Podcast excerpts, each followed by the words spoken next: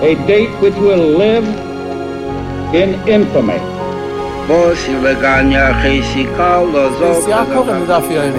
Both of those projects, initiatives, got off the ground because of the Ger For the 11 Olympic team members slain in West Germany, the Olympic Games... Zugerecht waren Brüder in Amerika.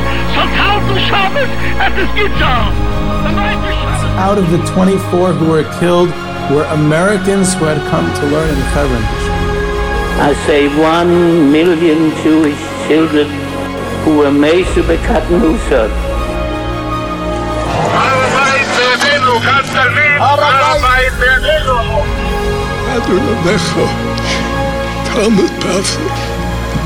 Whoever heard such beautiful words,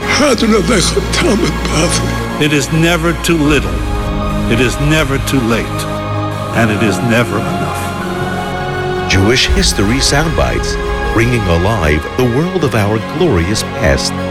Here is our host, live from Jerusalem, Jewish historian and tour guide, Yehuda Geberer.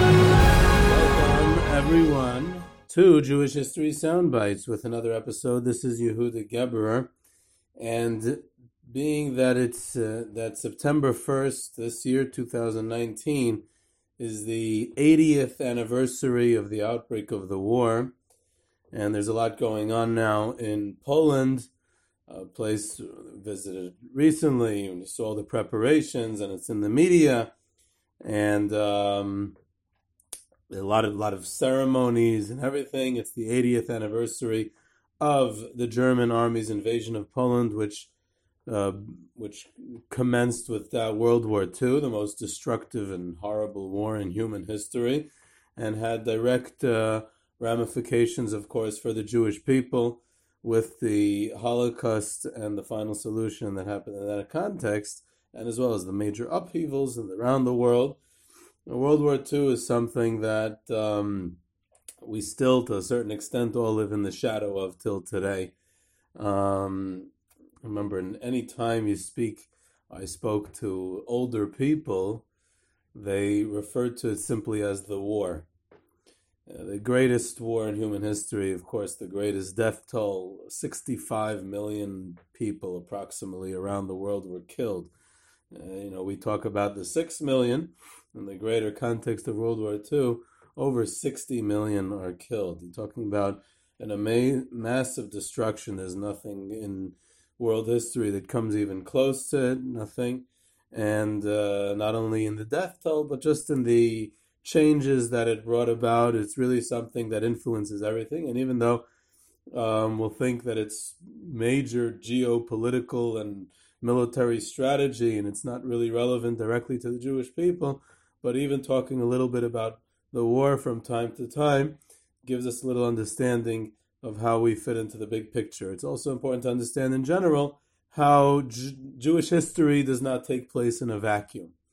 Um, Jewish history always takes place within the context of world history, and therefore it's important to uh, understand the world history, the general history. In fact, uh, Rav David Gans, the Tzemach David, uh, talmid of the Ramah, and the Maharal lived in the 1500s wrote a history book, a very rare occurrence for Jews of that time, especially someone of his stature. He's buried in Prague, been to his kever as well with groups when we go to Prague.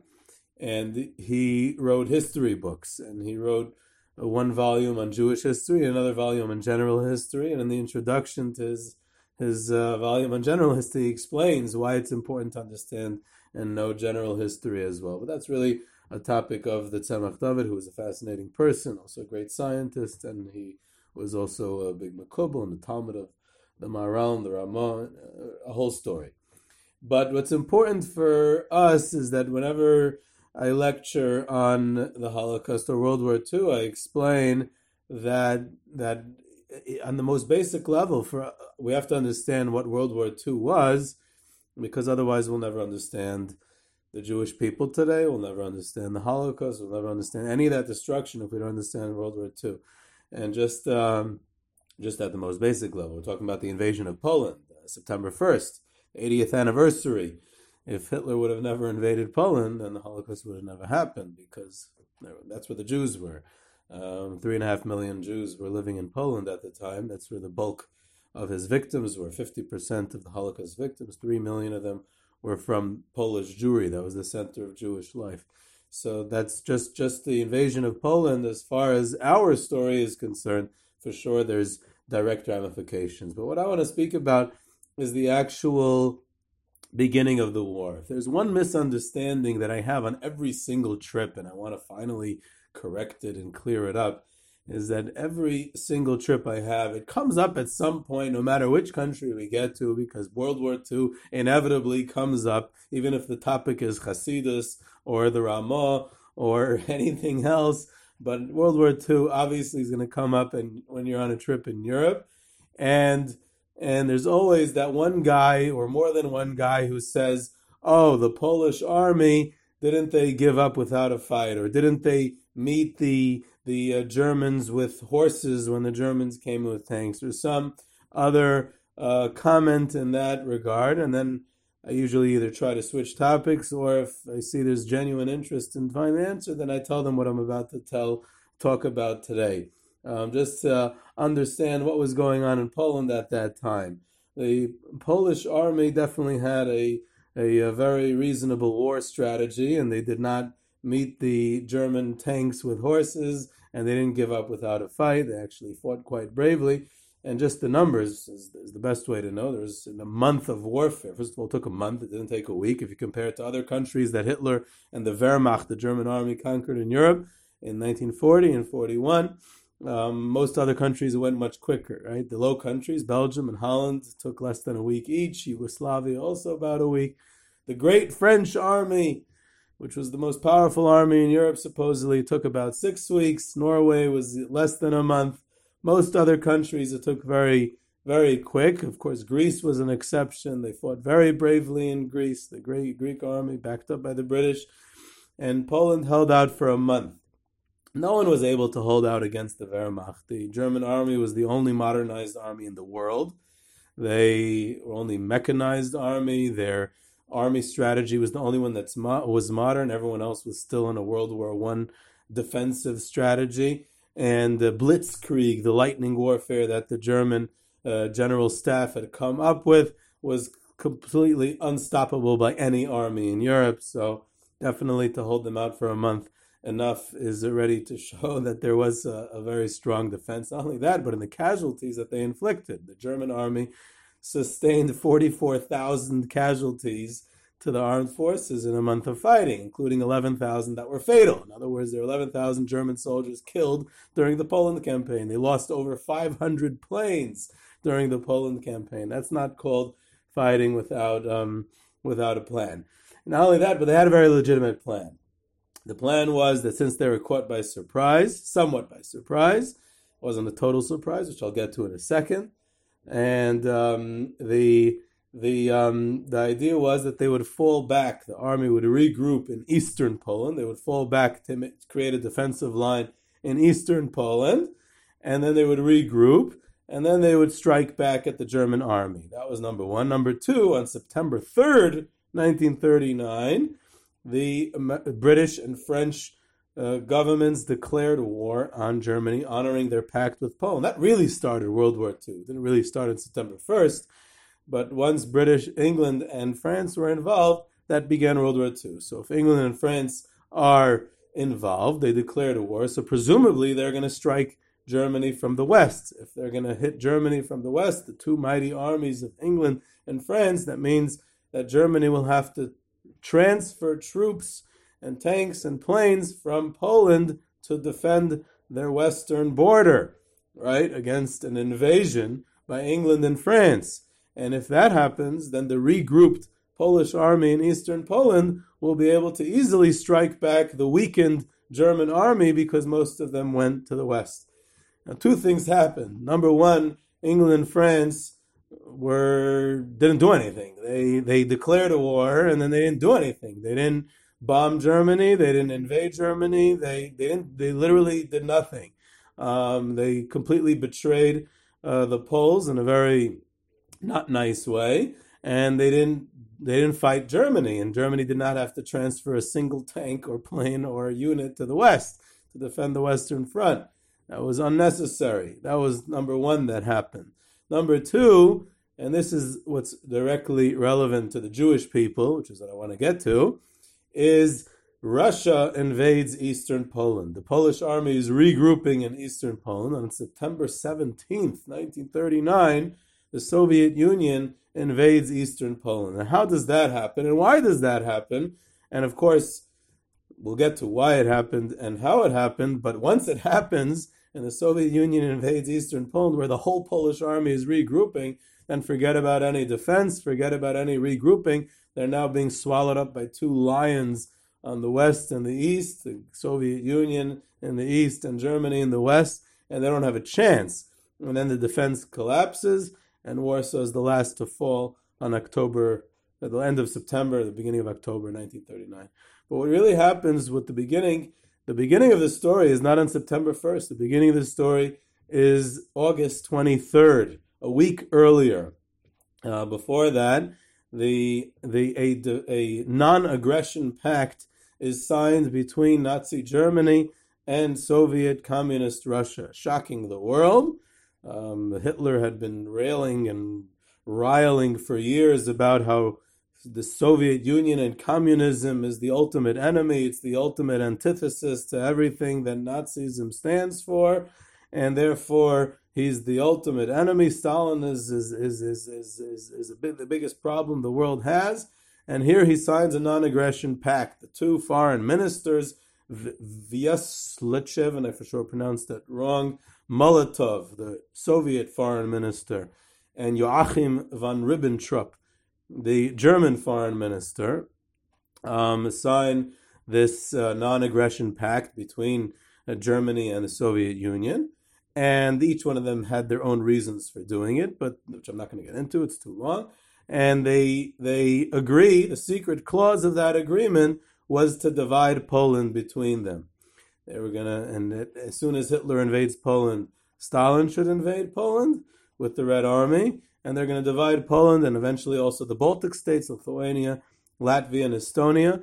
They're going to divide him between themselves, divide and conquer, and that was the pact that they made in general, the the Soviet German non-aggression pact, which in Russia till today they're trying to forget that it ever happened, that recently was in the the the uh, the Great Patriotic War Museum in Minsk, which was you know formerly part of the Soviet Union, Belarus, and the, the museum is fantastic. I was there for hours, and it was uh, really well done. A lot of propaganda, but the Soviet not German non-aggression pact received. Uh, not more than a sentence and maybe a little picture. It was really brushed over in that museum, and understandably so. It's a chapter that they definitely want to forget in that part of the world. And but what it does teach is that the extremes. We very often think of the political uh, the spectrum as a as a um, 180 degree uh, spectrum, that the two extremes are so far apart from each other that they're the ultimate extremes. The extreme le- right and the extreme left are at opposite ends of the room, at opposite ends of the political spectrum. But here, Nazism, which is the ultimate and extremist form of the right, extreme nationalism and militarism and racism, also, and a lot of other things, and and and and communism is the extreme left, right? There's uh, that's what communist is in their economy and their philosophy um, officially equality for everything. I'm not going to get into what communism is and what it isn't and what it's never been and what it shouldn't be either.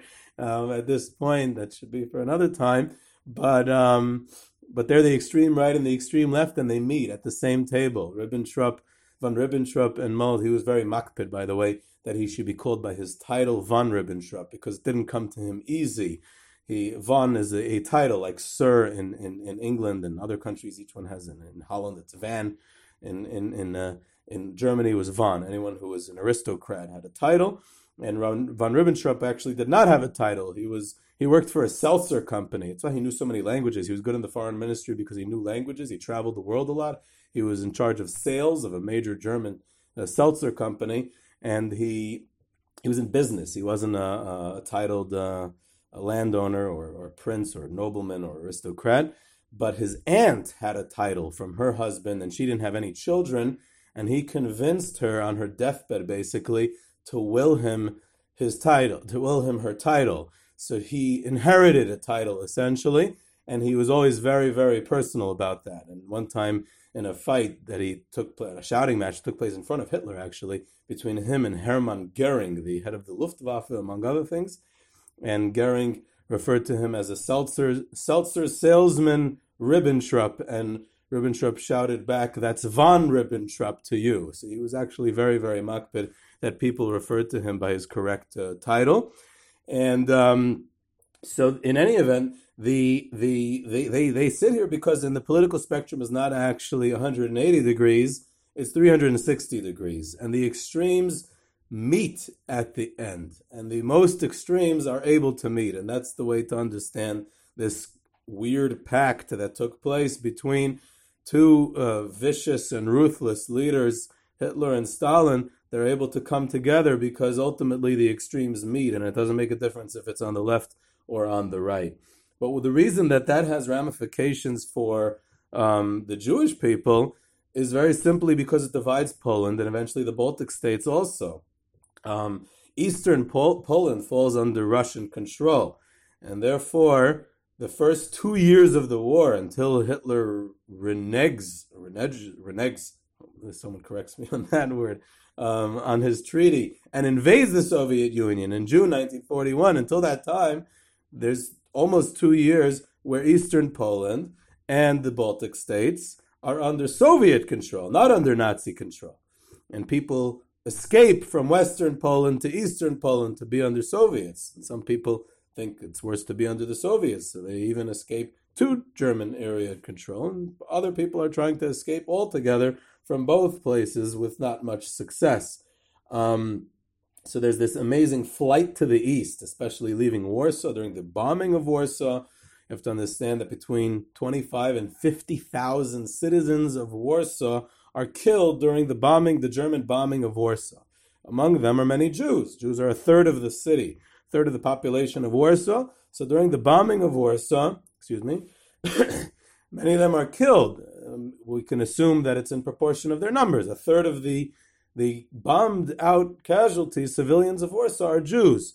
A few of them were famous. Rabbi Betzalel Alter, the Ger Rebbe's younger brother, his son, who was married to his brother's daughter, in other words, he married his first cousin, the son-in-law of the Imre Emes, was killed. When we go to his kever outside the Radziminer Rebbe's kever in the Warsaw Jewish Cemetery, it says on it Ben Reb Moshe Betzalel Shlita, right? Moshe Betzalel was killed in Treblinka three years later. His son, who was killed during the bombing of Warsaw, was the son-in-law of the Ger Rebbe. He has a kever in the Warsaw Jewish Cemetery. The same thing with, and the same cemetery with the Piasetzner Rebbe's uh, son and daughter-in-law. The, the Aish Kodesh, the Piasetzner Rebbe, who also doesn't have a kever, he's killed in Trawniki in, in near Lublin in, in, November of 1943. His son and daughter-in-law are killed in the bombing of Warsaw, and they're buried next to the Piasetzner Rebbe's wife, who had died earlier, and and they're they're they're uh, also in the Warsaw Jewish Cemetery. They're all three of them, the closest relatives of the Piasetzner Rebbe, who we don't have his kevers. I bring groups there, and I tell them that this is the closest you'll get to the Piasetzner Rebbe. His name is engraved on these Kvarim. And all of them it says Shlita, because they all died when he was still alive. It says Shlita on the kever, the Piasetzner Rebbe is still alive.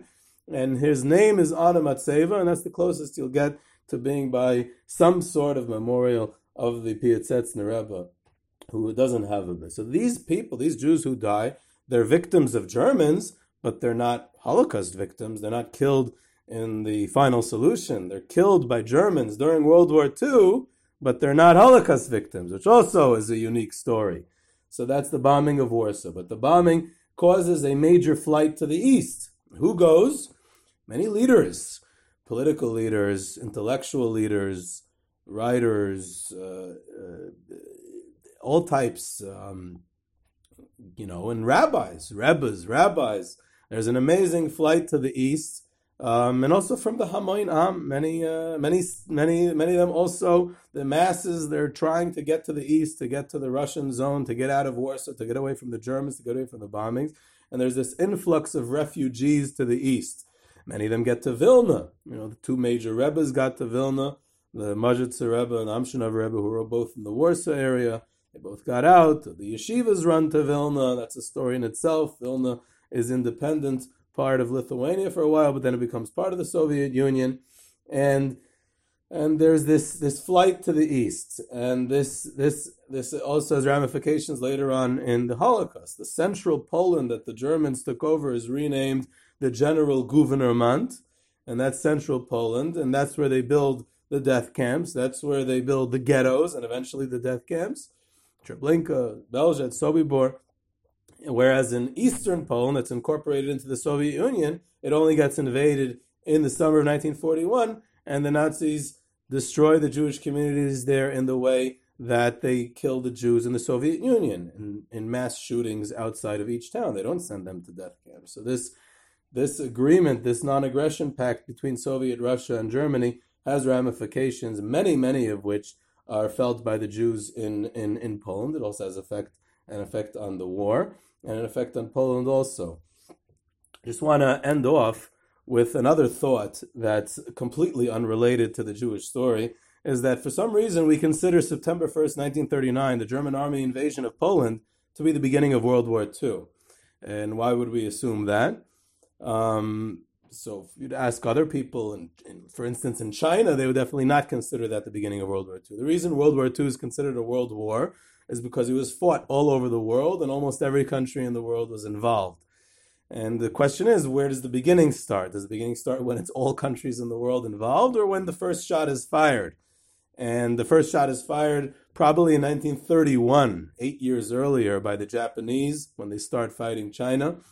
If you want to be more generous, you jump to 1937 when the Japanese Imperial Army invades Manchuria which was a major campaign and a major destruction in China and the, and the, the, the, the horrible battles. That really is the beginning. And these battles take place in the Far East, and probably the most uh, important battle that takes place in the Far East at this time, and it's actually close to the invasion of Poland, is the Battle of Khalkhin Gol, which is fought between Soviet Russia and the Japanese Imperial Army, not really the Imperial Army, the, the Kwantung Army in China, and it's fought between Russia and Japan. And Russia makes a decisive victory against Japan. Georgy Zhukov, who's later the World War II hero, the great general of the Red Army, he's the one who has the victory against Japan. And this has a major effect on the strategy of World War II that the Japanese army has decide to go south instead of north. They decide not to fight the Soviet Union, even when their ally Germany is fighting the Soviet Union. They decide to go to war against the United States. It affects Russia. They essentially decide to go ahead with the non aggression pact with Germany, partly because of the victory in Khalkhin Gol. They they have more confidence in the strength of the Red Army because of the the uh, Battle of Khalkhin Gol. And why do we not consider any of these battles the beginning of World War II? The answer very simply is, is because they didn't take place in Europe. They took place in the Far East. So as far as the West and the Western historians and the textbooks and what we're taught, it, anything that's not in Europe is not important. And therefore, September 1st, 1939, is the day that the entire world changed with German army invasion of Poland, affecting the entire world and the destiny of the Jewish people. This was Yehuda Geberer with Jewish History Soundbites. Um, you can reach me at ygebss at gmail.com uh, for questions, comments, sources, tours, and trips to all these places and hear the stories. You can follow Jewish History Soundbites on iTunes, Google Play, Spotify, Stitcher. Don't miss an episode. Follow us on Twitter at JSoundbites, and I hope you enjoyed.